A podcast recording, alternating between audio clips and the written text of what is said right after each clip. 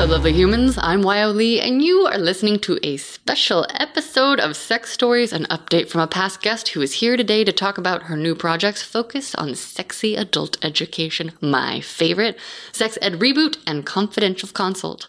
She is a 44-year-old physician in private practice who helps clients cultivate honest conversations about healthy human sexuality. A solo polyamorous free agent and a passionate advocate of maternal and child health, integrative approaches to wellness that support our whole lives, including our sex lives, and consensual non-monogamy, she is also a writer, model, and sex-positive educator. Originally from episode 224, Erotic Audacity, Wellness, and Luxury, welcome back, Dr. Amber Hull. Thank you so much for your generous introduction. It's so nice to be here again. I am so happy to be here with you in person. Can you start off by telling our sweet listeners, if you had to rate yourself today on a sexual shameometer, where do you fall if 10 is the highest and 1 is the lowest, and why? I can't remember what my first answer was.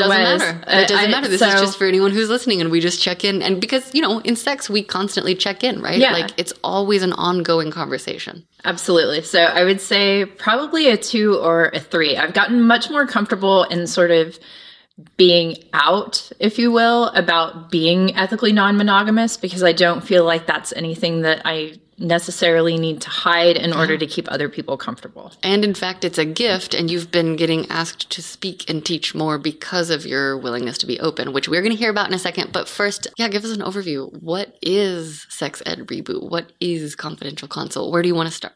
I'll start with Artemis Luxury Wellness, which the whole concept behind that is facilitating conversations about mindful human sexuality and like how we approach other people and how we engage in relationships in a healthy way. So Sex Ed Reboot, it's all of the things you never learn in sex education as a child. And so I've been having this conversation increasingly with people because in my family, we didn't talk about human sexuality. Like my sister didn't even get, and I didn't even get a talk from our parents about periods and like breast development. Like it just was something that was so shrouded in shame, which I think in my generation, I know I'm older than you, like it just wasn't talked about. We're not talking about it in school. Many families aren't talking about it or weren't at the time. And so now we have this generation of parents and grandparents who are raising children and trying to break the mold and are really doing things differently and questioning the social prescription in ways that previously hadn't been done. And so Sex Ed Reboot is talking about, all of the sexually transmitted infections and prevention and vaccination and, new medications that have really been shown to decrease the incidence of transmission of these infections. But also importantly, like, let's talk about hormones. Let's talk about neurotransmitters. Let's talk about the role of pharmaceuticals and how antidepressants can suppress not only libido, but can suppress orgasm because of their suppressive effect on serotonin. And so Sex Ed Reboot goes into all of the science and medicine behind some of the very problematic sexual things that come up in the course of relationships. So Sex Ed Reboot was a live webinar that I did with another physician based in New York, Dr. Christina Booth. So we did have a quote unquote live Zoom audience at the time, but we recorded it and it's now up on YouTube. You can go to the YouTube channel for Artemis Luxury Wellness and view Sex Ed Reboot in its entirety. Amazing. Yeah, it's about an hour, and nobody left during the course of the live teaching session, which tells me that it was engaging enough that people actually stuck around. And the feedback that I've gotten on it has been overwhelmingly positive, both from the lay community and from other physicians who were either in attendance or watched it later, many of whom were like, you taught me stuff that I didn't learn in medical school, or this is new data that I had no idea. And they're now advising patients like about DoxyPEP, for example, where they weren't aware of it before. Tell our listeners who aren't aware of it, because I was not aware of DoxyPEP until you told me about it. Right. So doxycycline or DoxyPEP is a medication. Doxycycline is an antibiotic that's been around for decades. It's safe and effective for use and treatment from everything from Lyme's disease to just a host of other bacterial infections. Where it comes into play in terms of sexual wellness is that there was a study that was done out of UC San Francisco I want to say it was in like 2020, 2021. And what they did was they gave 200 milligrams of doxycycline to the study population within 24 to 72 hours of unprotected sexual encounter. And that includes like condomless oral sex, right? Because not very many people use barrier protection with oral sex.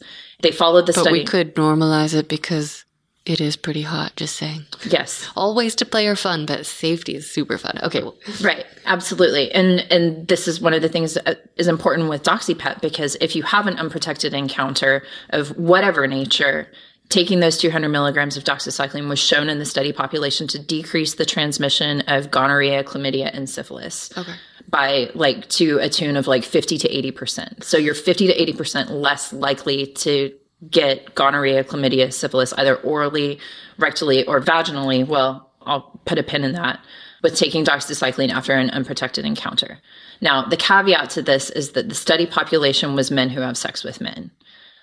Got it. So efficacy in vagina owners is not yet proven. So there is not any conclusive data on its benefit in women, people who own vulvas and vaginas. Because of the study. There was one study that was done on cis women in another part of the world where the data was not shown to be efficacious. Like it was not shown that it decreased the rate of transmission for cis women. But when they went back and analyzed the data, the study population was not like adherent with the medication regimen. So they weren't taking the pills, and they were like, oh, well, we didn't see a benefit. Well, yeah, it's because your study population wasn't following the instructions that you laid out for them. And so right now there is no recommendation for its use in cis women simply because of a lack of data. Got it. Okay.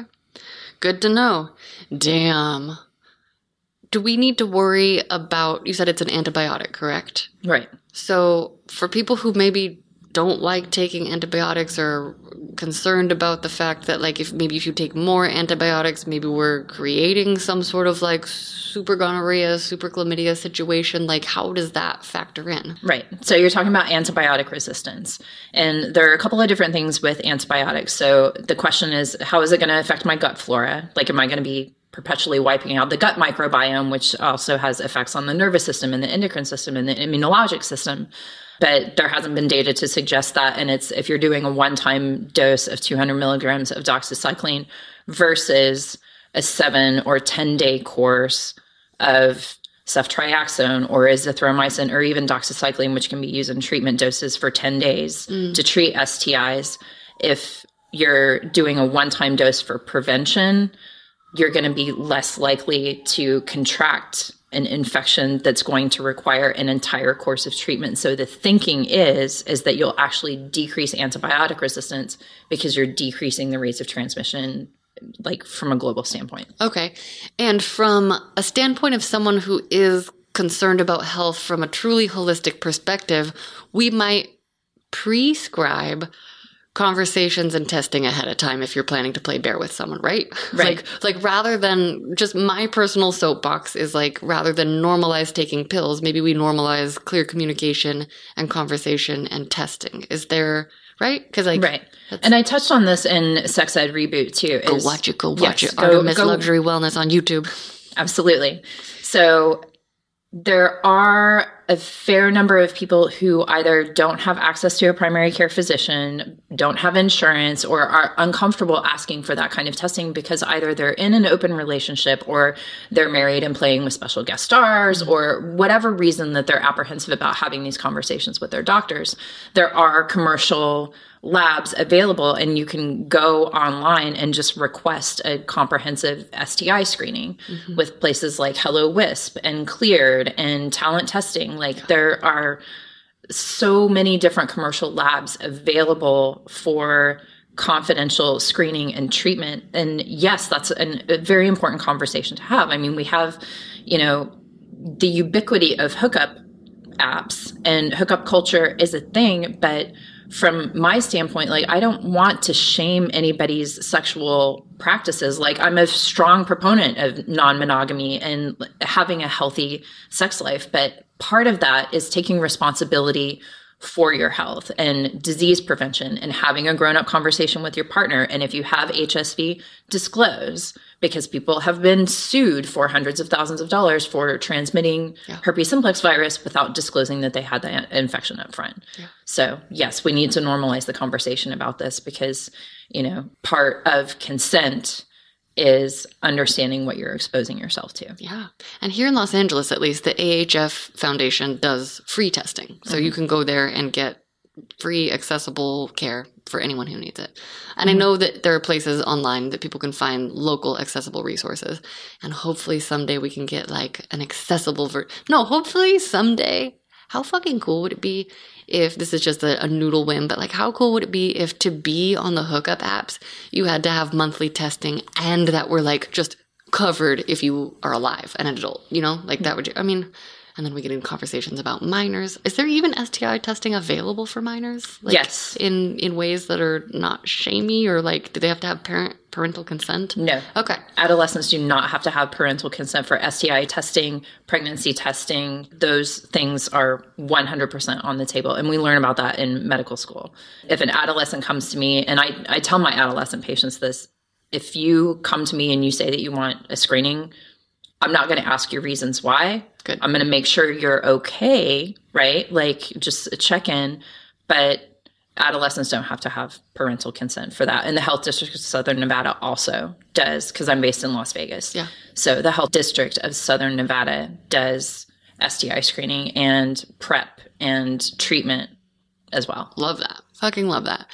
So tell us about Confidential Consult. What is it? What are you doing? How can people engage? What do we have to look forward to? I might have a sneak peek.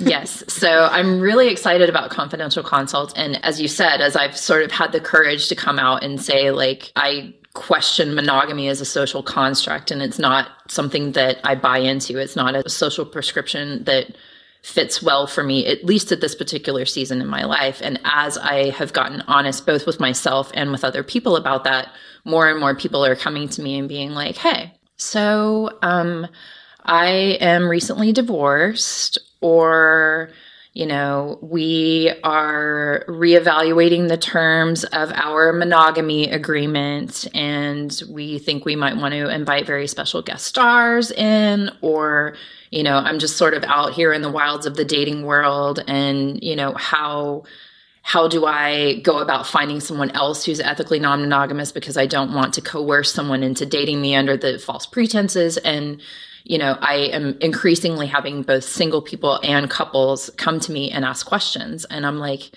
you know, I feel like I am uniquely equipped to have these conversations with people because of my history in medicine. And, you know, as flawed as our healthcare system is, and as flawed as medical education is, and as much as it falls short in these arenas, I have many years at this point of having very difficult conversations with people about, you know, everything from pregnancy complications to death, to cancer diagnoses, to treatment and testing of insert condition here, to disabling illnesses. Like, I'm able to have uncomfortable conversations in a way that's sensitive to the human being in there, that goes beyond, you know, this is the science, this is the medicine.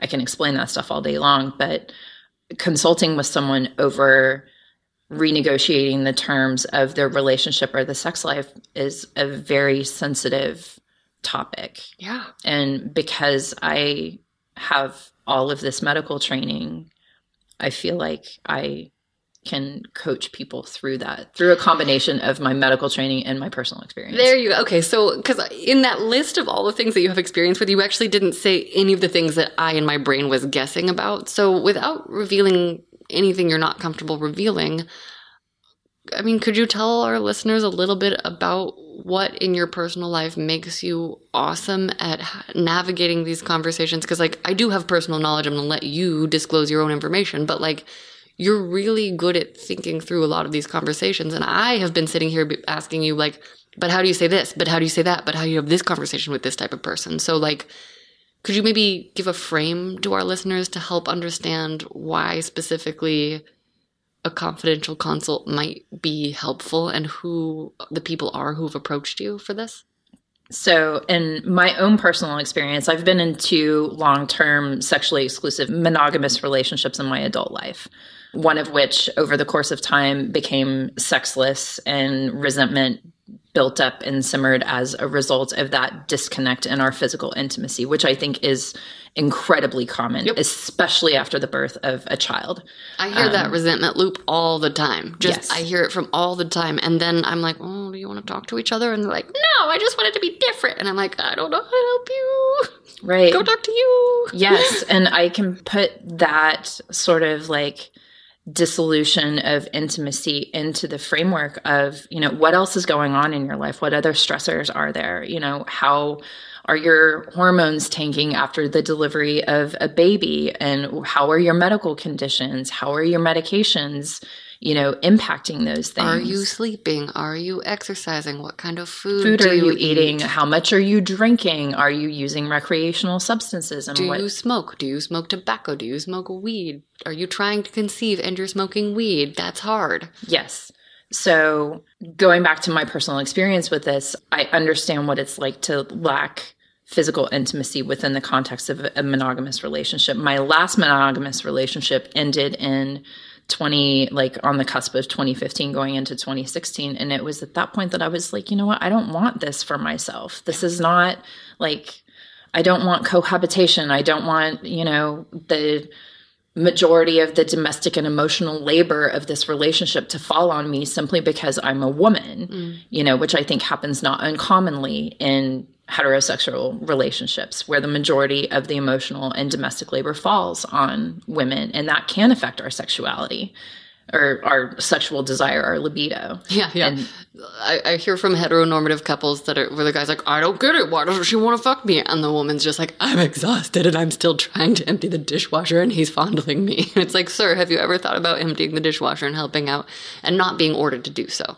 Right. Absolutely. But even, you know, shouldering some of the burden of domestic labor doesn't necessarily entitle you to access to your partner's body. Like there's so much more to it than that. Well, so I'm hearing a lot of what you realized you didn't want. And since then I happen to know that you have a lot of information about your do-wants. Mm-hmm. So what was your process like for kind of like uncovering that? So for a long time during training, I just like relationships weren't on my priority list. But over the course of the last 2 years, I was sort of introduced to ethical non-monogamy in a way that wasn't necessarily ethical in the way that it happened to me, right? Like I was basically used as a pawn in someone else's sexual fantasies. And it was like, he was pulling the strings and saying, I want you to do this. I want you. And I went in and did those things consensually. But at the end of the day, the relationship was very controlling. A certain type of growing experience. Right. Exactly. And so I increasingly am having women coming to me and being like, hey, you know, my partner's interested in this type of fantasy. I'm interested in it. I'm engaging in this consensually. How do I go about this in a way that is, you know, sparking his erotic imagination in a way that's playful and fun for him, but that's also nourishing to me and protective of my autonomy, my mental health, my physical health. And I think that, you know, having had the experience of being brought into the lifestyle of non-monogamy, non-ethically, I can lend a little bit of guidance for people who are just starting out. And also you have a lot of experience with ethical non-monogamy, like personally. You're kind of skating around it. Is that on purpose? Like, am I poking? No. Oh, okay. No. Because I'm like you have so much actual knowledge and right. You have given us so far like the backstory of the what didn't work for you. Mm-hmm. And I really see you as a valuable resource for, you know, wisdom and learnings for things that do work. I would love if you could tell people about the phrase joy friend, which I learned from you. Yes. Yeah. So as I've been exploring my own relationship dynamics and what works best for me, so I've done a lot of reading on polyamory. I've done a lot of reading on, you know, the swinger community and no strings attached sex and hookup culture and, you know, all of these different things. And For me, solo polyamory fits because I'm not interested in intertwining my domestic life or finances with a romantic partner. Mm-hmm. And when I say free agent, I make decisions on my own about who I engage with and how and when and where and under what circumstances. And all of those things are subject to renegotiation. But if someone expresses some sort of romantic or sexual interest in me, that's always the first card that I play. Like, monogamy is not on the table.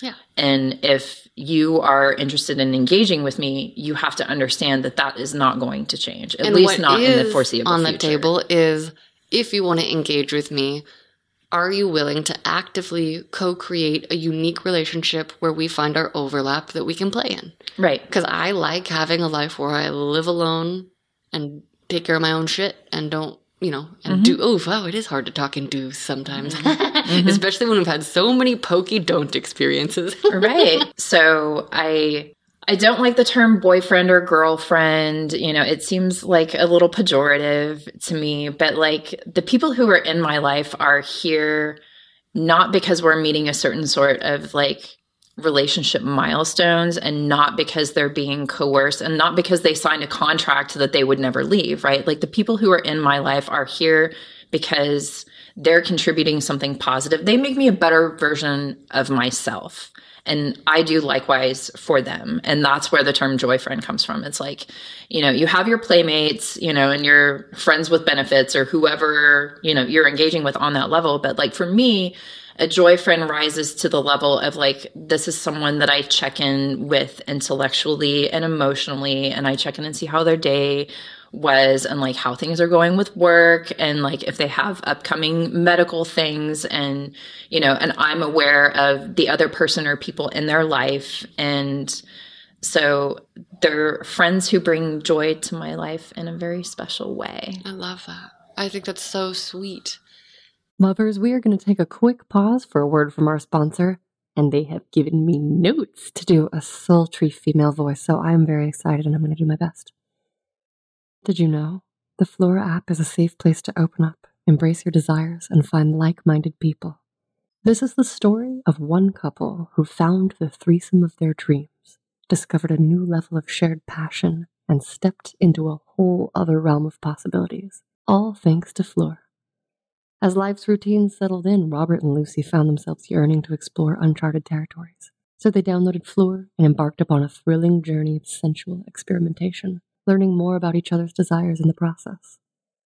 Open-minded and adventurous, Robert and Lucy dreamt of adding a new dimension to their intimacy, sharing the touch of another woman, being witnessed, and connecting in a way that transcends the ordinary.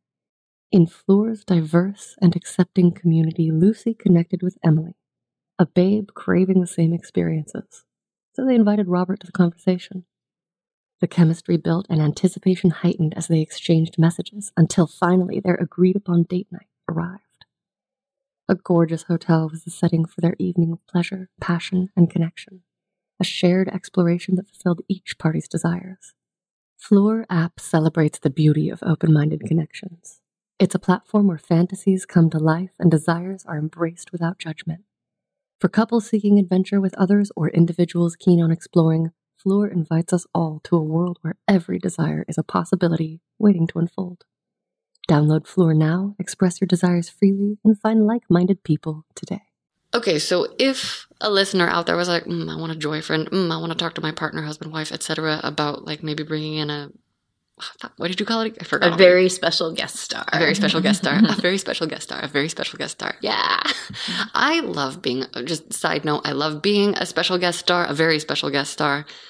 But also sometimes it's overwhelming to feel so special. Mm-hmm. And I also really love creating frameworks where this isn't about me, but like where I am, just help me noodle on this term and then I'll get back to my question. Mm-hmm. If a very special guest star has the specific function of coming in to celebrate a relationship but doesn't want to receive all of the attention all the time because they are deeply a service submissive, what would we call that? That sounds really good. I still think a very special guest star sounds like too much attention for someone who's scared of attention. But okay, I see your point. A quiet special guest star. Mm-hmm. I literally had an experience recently. Can I tell you about a recent? Okay. Please. So I've talked about this a little bit, but it just keeps coming back to me because I'm giggling because everything I wanted was coming true. And I was between these two lovers and it was so beautiful. And I was oh my God, it's so much. I thought I was going to explode because I was receiving so much. And I will say, update since then, since the first time I shared that, I have recently had another threesome and I was oh my God, this is my life. This is so amazing. But I had noticed how my receiving level had shifted, or I don't know if it was circumstance, if it was time, if it was sleep level. Just go throw that out there. Okay. So returning to my question, someone is interested in getting a confidential consult, in having some one-on-one help to figure out maybe even what their next steps are. What are the first steps to working with you? What does it look like? Is that another kind of co-create this working relationship as we go, or what could I expect if I was Dr. Amber Hull, I need a confidential consult? And do you offer it to singles as well as couples? That's a long question, but I think you got it. Yes. And I want to just put a pin in threesomes are one of the most common fantasies in the American psyche. Yeah. So I want to normalize that too. Absolutely.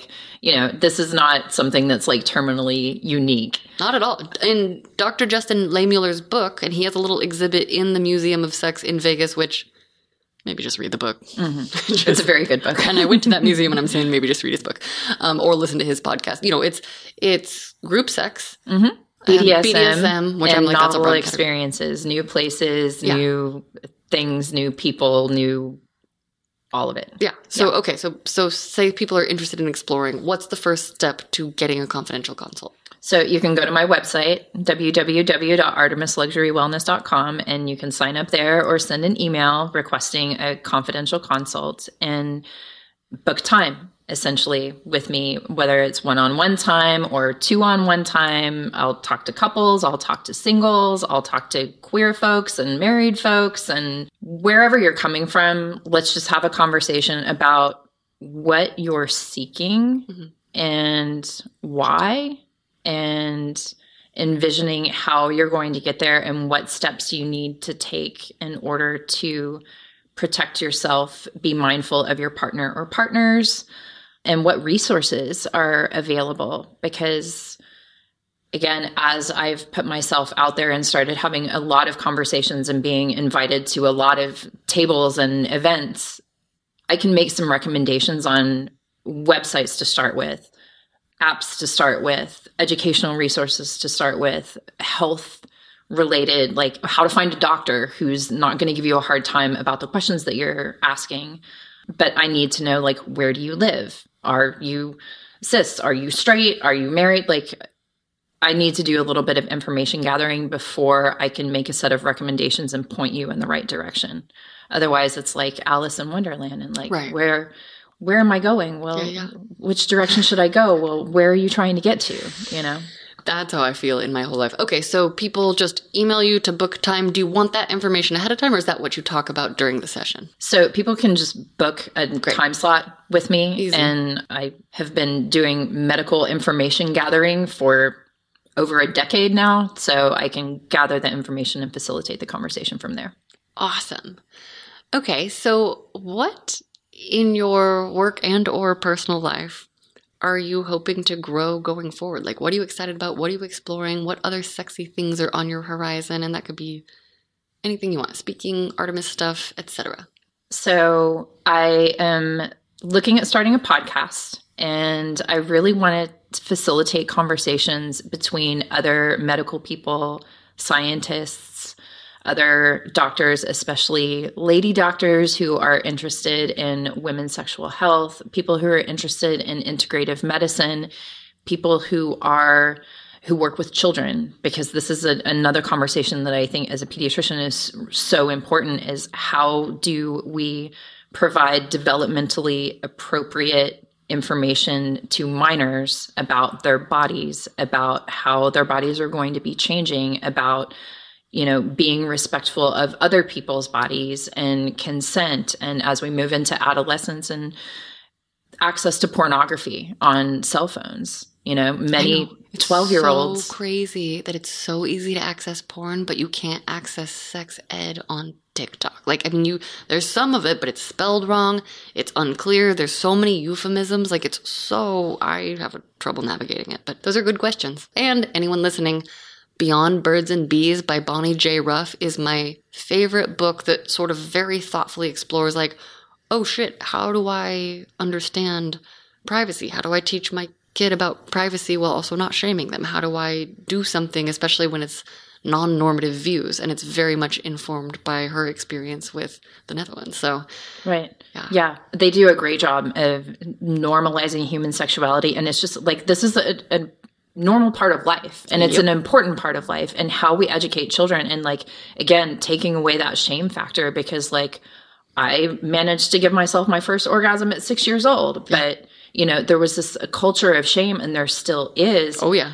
That how we educate children is going to affect how they interact with adults for the rest of their lives. So, like, how do we have these conversations in a way that's sensitive to their needs, and again, like, elicits feedback from them? Because kids are like, oh, God, I don't want to hear about this from you right now, Dad. Right. You know, but... Right.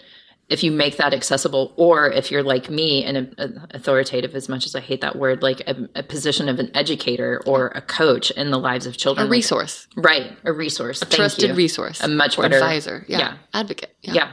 How do we equip kids to enforce their boundaries and negotiate what they want in a way that removes the shame of leader?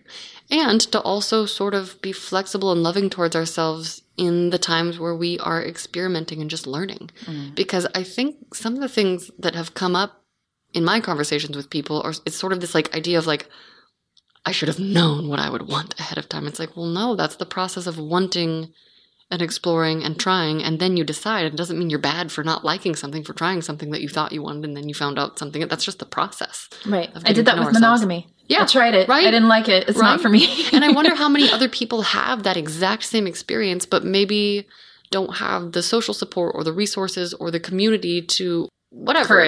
Courage to go forth and be like, actually, this monogamy thing doesn't work for me. I want something different, you know? And I, too, have been coerced into monogamous relationships at a time where I wasn't able to be like, yeah, so, okay, if the only way for me to keep seeing you is monogamy, bye, I had so much fun. You know, like when I was 24, I was like, oh, okay, I'll try it. You know, and then I cheated on that person because I was so resentful, and it was a whole learning lesson, and here we are now. Right. Infidelity is the leading cause of divorce worldwide. And there are so many people, again, like in my generation and older, who were just like, it wasn't if you were going to get married, it was why aren't you married by the time you're 30, or when are you having kids? Okay, I just went on a date with a very nice gentleman from the South, and he was talking about his past marriages, and I was like, why did you get married again? And he was like, oh, it wasn't even like a question. It was just what you did where I was from.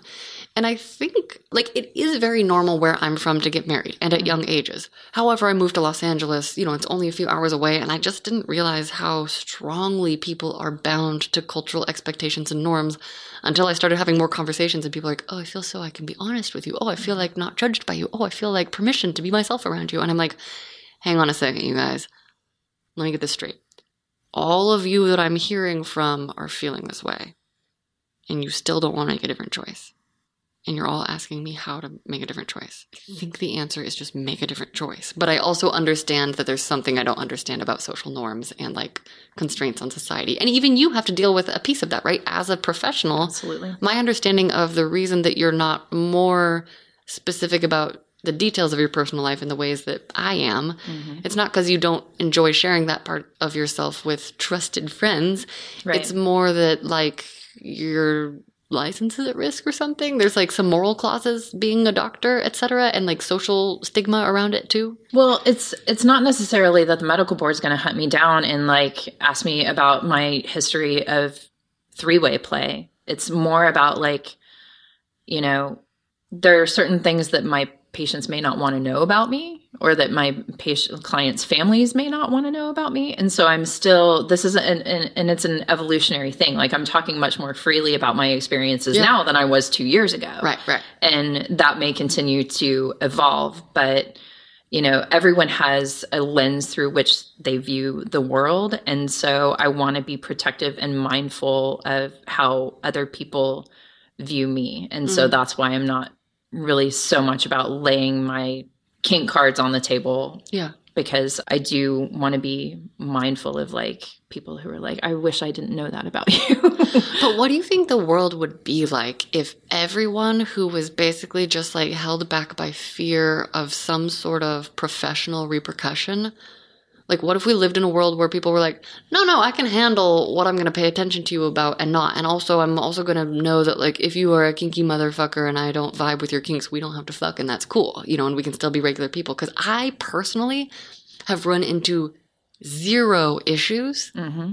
Again, I'm an artist. I'm in a privileged space. It's not that I'm not getting censored on Spotify and those platforms, but that has nothing to do with me personally. That's AI like and I imagine, you know, some internet trolls that are like fucking with our star ratings, you know, but there's no people out there, not a single person, even when I've told them the deepest depths of all of my explorations, yourself included, that have actually put judgment in my direction. And so, and I know I hear that I'm unique, but I'm also just like, there's a lot of people out there that I wonder what would happen if we just had a revolution. How do you think it would affect our lives? I think war would be much less ubiquitous. People would be busy fucking. Right. Like, and this is something like, it's a topic that crosses like political and social and economic boundaries. I didn't mean to be so like, political.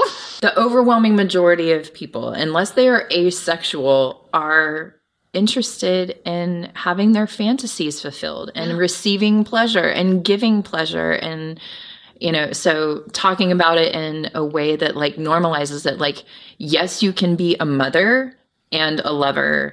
And in fact, you must be a lover in order to become a mother. Yeah. Hopefully there's love there. But there's pleasure there. Yes. There's so much of the Madonna horror complex that's still like baked into our society that I have had women who are like, but I'm a mother, you know, I like, and also lady, your kid's going to fuck someday unless they are ace, like, and you know, unless they make that choice for themselves consciously. And I also have talked to asexual people who still were like, you know, you got to give yourself space to figure it out. You got to try something. You don't have to. Mm-hmm. A lot of the new generation's not. That's fine too. Mm-hmm. However, I wonder if there are deeper reasons to it, you know? So in your perfect world, what would sex ed look like? So probably much like the Netherlands, although I haven't studied there. I wanted to sign up for Justin Laymiller's course. We should go to Nemo together and go to the museum there because they have a sex ed museum and I'm kind of obsessed with going to all the sex museums and learning about them. But that's the like sciencey education one that has shocked some American people who wrote about it on blog. Let's. Sign me up. Let's do it. Okay. Yes. So I think that other countries are doing this much better than we are. And I think that a lot of that has to do with our sort of like puritanical, patriarchal foundation here. And that we would rather have a list of banned books than actually equip people to navigate some of the most emotionally and physically intense relationships in their lives. Yeah. It's like, this is a conversation that makes us as a society in the United States very uncomfortable. And so I think that just normalizing it and talking with children honestly and without shame about how to keep their bodies safe and how to anticipate changes in their bodies and how to help them make other people feel safe in terms of consent. Yeah. That's what I would change about sex education. And imagine if those conversations were happening in a safe container where young people knew that they had trusted advisors, adults with experience to go to, even just having that relationship, I imagine would help people navigate the confusing moments.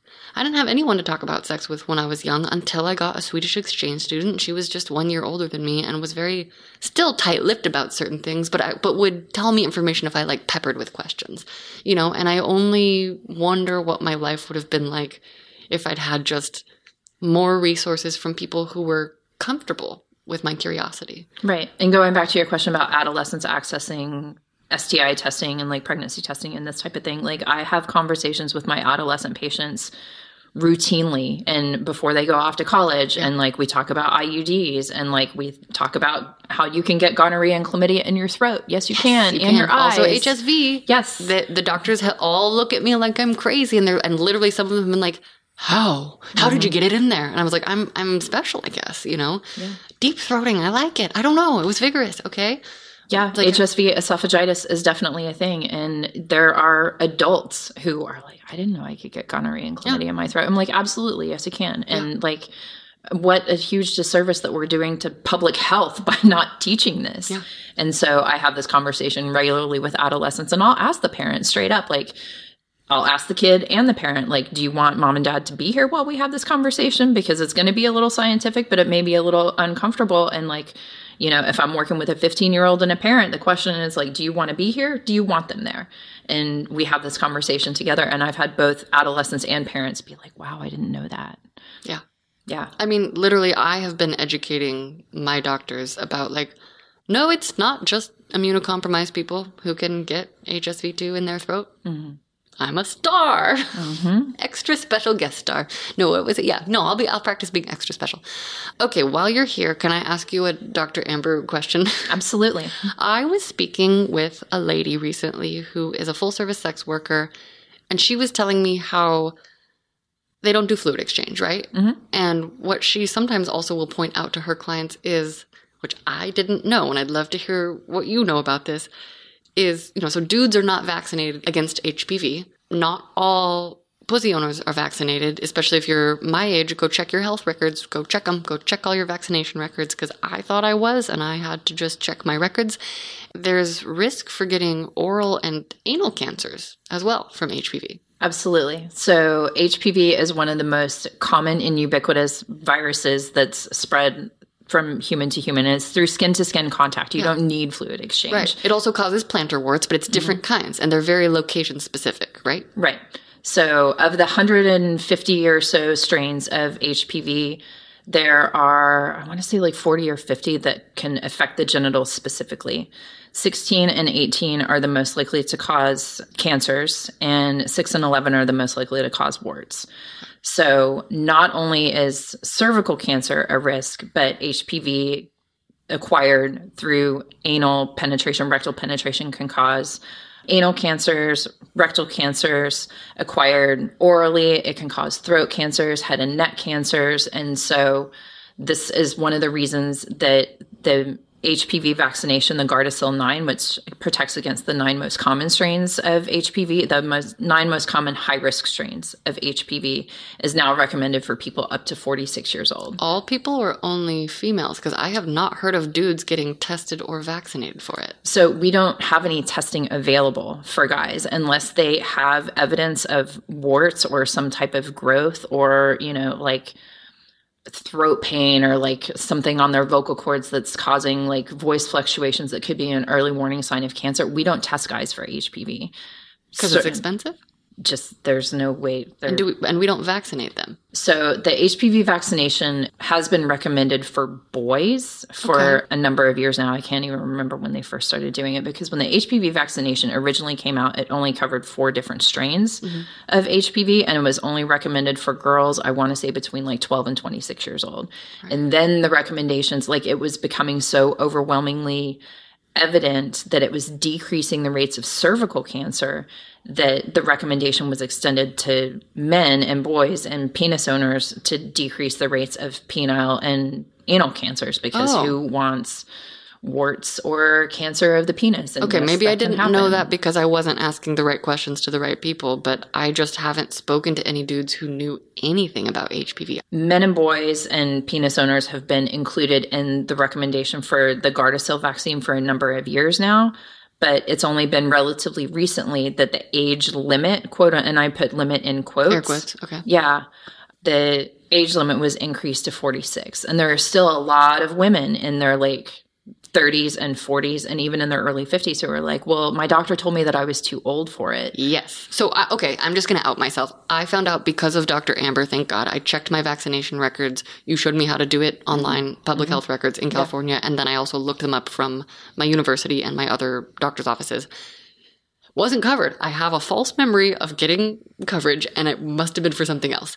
So when I went to go get the series of shots, I had pushback first on the phone scheduling it. And I'm like, I'm only 34. Like, right. I need coverage. Also, I'm very slutty. Come on, you guys, you know? And so that was I experienced that. And I'm someone who can advocate for myself and theoretically am good at paying attention to my sexual health. But, you know, if I can skip it, anyone could. I mean, like, if it's possible for me to make that error, I really want everyone out there, PSA, go make sure you're covered. Right. And if your doctor gives you pushback or tells you that you're too old or that you don't qualify or your insurance doesn't pay for it, you can go to the health district, and health districts are available across the country.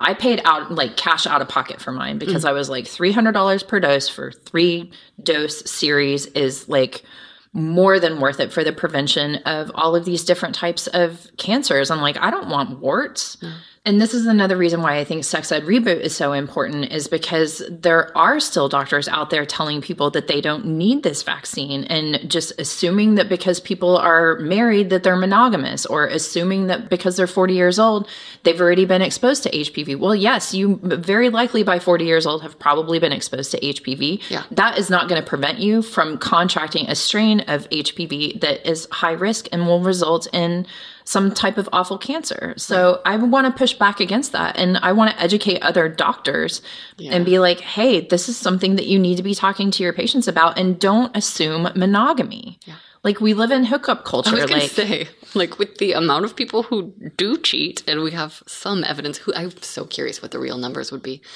But it's like, yeah, our monogamy culture is not even very monogamous.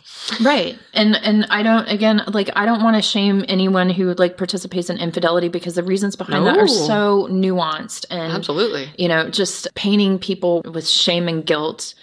You know, Esther Perel does a really good job in The State of Affairs of talking about the nuances behind, like, what needs are being met from a relationship outside of a marriage or, you know, some other defined relationship. Like, what needs are not being met, and, you know, what part of yourself is this other person revealing to you that you may have lost touch with that's very nourishing. So infidelity is a whole other different conversation, but the bottom line is... But it could be part of your confidential consult. It could be part of your confidential consult. But the bottom line is that from a health standpoint, a personal health standpoint, an integrative medicine standpoint, and a public health standpoint, like, let's stop the transmission of these very preventable sexually transmitted infections through PrEP. Yeah. HIV prevention, DoxyPEP, gonorrhea, chlamydia, and syphilis prevention, and HPV vaccination. And learn to have the conversation with the people that mean the most to you, or that don't mean anything to you, but you like to have fun with. Yeah. And I would also encourage people to just, like, inspect your bits regularly, not just private parts, but also private parts. You know, I had someone I was talking to recently and had a good conversation, wanted to see what things would be like. And when it came time to get naked, there was not shaming, but there was, like, a full batch cluster of warts at the base, like on the pubic bone. And I was like, okay, tell me about this. How long has it been there? What's the deal? And he's like, oh, well, you know, my doctor, we burned it off and then they came back. And I was like, okay, so I'm just not comfortable with that. That's HPV. Like, right. Like, that's warts. And not to shame. Like, again, I've had plantar warts. I had warts on my hands, warts on my fingers. But also, I really want to encourage people to just, like, advocate for yourself. You know, I'm the person that'll kind of err on the side of caution. Not like a hypochondriac or anything, but I'll go to the doctor. I'll be like, is this spot? Is this a thing? Is this a skin tag? Is it ingrown hair? What do you think? You know? And I know not everyone is comfortable doing that, but I also have noticed that the more comfortable I am leading conversations, I am met with a similar level of comfort, or at least I can see them trying, even if they aren't quite there. Right. And so I'm like, oh, maybe that's part of the energetic soup recipe that we can offer ourselves and each other. You know, it's just that self-examination, you know? Absolutely. And warts aren't always visible. So the fact that it was in a location on the pubic bone that was thank God visible to you, because those little suckers can hide in, you know, in a variety of different crevices in the What if I stuck my tongue inside somewhere and then there it was and I don't even know. Right. And then you're exposed in your throat to something that you picked up and it's skin to skin contact. Dang. Yeah. Now, if someone is like me and they're like, oh, but I want to be slutty. Maybe I want to have play parties. Maybe I want to go, you know, I really limit the amount of fluid exchange that I'm willing to do transmission-wise, partly because I get colds very easily and partly because I'm, you know, I'm slutty, but I cover up my bit. Like, you know, I try to just mitigate risk as much as possible and find partners who are willing to play in risk-aware situations with the most risk mitigation possible, right? For me, that's what makes it fun and comfy. And I also do receive a lot of like, oh, but kisses, but, you know, la. What do you think when it comes to like, I mean, is HPV, like I'm HPV conscious, right? Because like kissing, it's skin to skin anything, right? I will still kiss bodies. I will put my mouth on balls and legs and thighs. But is that any different from actually kissing someone with saliva? So I know it's kind of an impossible question. It is a little bit of an impossible question. So fluid exchange, I'm going to like take that as the basis for my answer. Okay. So in terms of fluid exchange, yes, condoms, dental dams, laurels, latex underwear for performing oral on someone who owns a vagina or vulva. There are ways to mitigate risk in terms of fluid exchange, but I don't think that that eliminates the need to have a conversation about your status or eliminates the need for, like, for me, if I'm going to engage with someone, like, I'm going to have those questions and I'm going to offer my own recent results. Like, this is like, you can actually lay eyeballs on my most recent testing. And I think that, you know, on the question of play parties and this type of thing, like, I think it's very smart and conscientious of organizers of these types of things to request those of the people who are going to be attending the party. Even though there are no HPV tests for penis owners. Right. I mean, HPV and HSV don't get tested for regularly anyway. Correct. And HSV, like over half of the adult population has antibodies to HSV. And this is one of the, like, this is the reason that we don't include it on regular routine screening is because, like, if you had a cold sore once when you were 3 years old and have never again had another outbreak, like, you're going to pop up positive for HSV antibodies. And that doesn't mean that you are at risk of transmitting it to a partner. But when someone gets a positive HSV result, whether it's one or two, like, because you can get 2 in your mouth, you can get 2 in your perineal area, and vice versa, right? Like, one is not better than the other, but just because you have antibodies does not mean that you're infective. Well, I think if someone's having an outbreak down low, I imagine that would be worse. I feel very lucky that both of mine are in my mouth.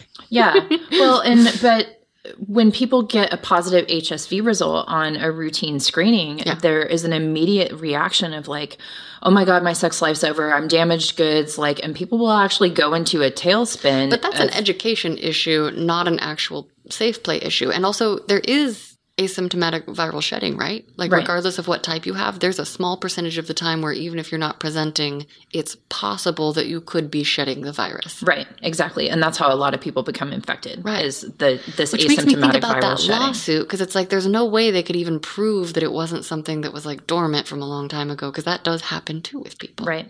Oh, okay. Yeah. Not to scare people, but there was a lot that I didn't know about HPV, and I'm currently trying to figure out what my practices are going to be, because I'm like, okay, so even if I'm limiting fluid exchange from my mouth into bits or vice versa, if I'm putting my mouth all over somebody in, you know, maybe I'm kissing the neck, maybe I'm kissing here, like, A, I could still be, and then again, HPV is specific to where it lives, but also if then the other person in our threesome is also kissing the body, then there could be still some exchange of things. I mean, there's no perfect solution. There's no perfect solution. So it's about being risk aware. Right. And vaccination is a way of mitigating that risk, you know, from both a personal and a professional standpoint. Like, if you're going to be engaging with other people on a regular basis, you will be exposed to HPV and HSV. Yeah. Like, it's part of the cost of admission for being a sexual human. And the only way to prevent those things or any sort of risk of being exposed to those things is to be abstinent. And for me and for a lot of the population, abstinence is like not an option, right? So like, you know, But are you going to get HPV from kissing someone's neck or like running your tongue down someone's abdomen or, you know, like touching their feet or whatever? Like, is the risk zero? No. Is it likely going to infect you? Probably not. Are those studies going to get funded? Absolutely no. Not. Also, absolutely how would we write that study? How would we have a control? Right, exactly. And the evidence base is definitely lacking. Yeah, and this is one of the reasons that I also, like, for anybody who's over 46 and is like, but, you know, I just got a divorce and now I kind of want to have my, like, hot girl season of life. You know, what does that look like? Should I get the HPV vaccine? My doctor told me that I'm too old. I'm like, well, you know, if I were you and I were 50, I would still get it. I got it at 44. Yeah. The risk to benefit ratio here is strongly in favor of protecting yourself. Great. I love that. Anything else that you're thinking about sex-wise, or any questions for me, or just anything else you want to share with us? I think that the social prescriptions and the social paradigms are being changed in a very constructive way. And I am here for providing information and empowering people to ask for what they want and remind them that if it's not a hell yes, it should be a hell no. Yeah. At least a hell let's wait. Right. Let's think about this some more. Remind us where people can find you on the internet. So my website is www.artemisluxurywellness.com. You can book confidential consults on there. It links out to my Patreon. It links out to my YouTube, where you can find Sex Ed Reboot recordings. And I'm on Instagram at ArtemisLuxuryWellnessLV. Amazing. Dr. Amber Hull, thank you so much for coming back and sharing your sexy updates. Thank you, Wyoh Lee, for having me back in your life.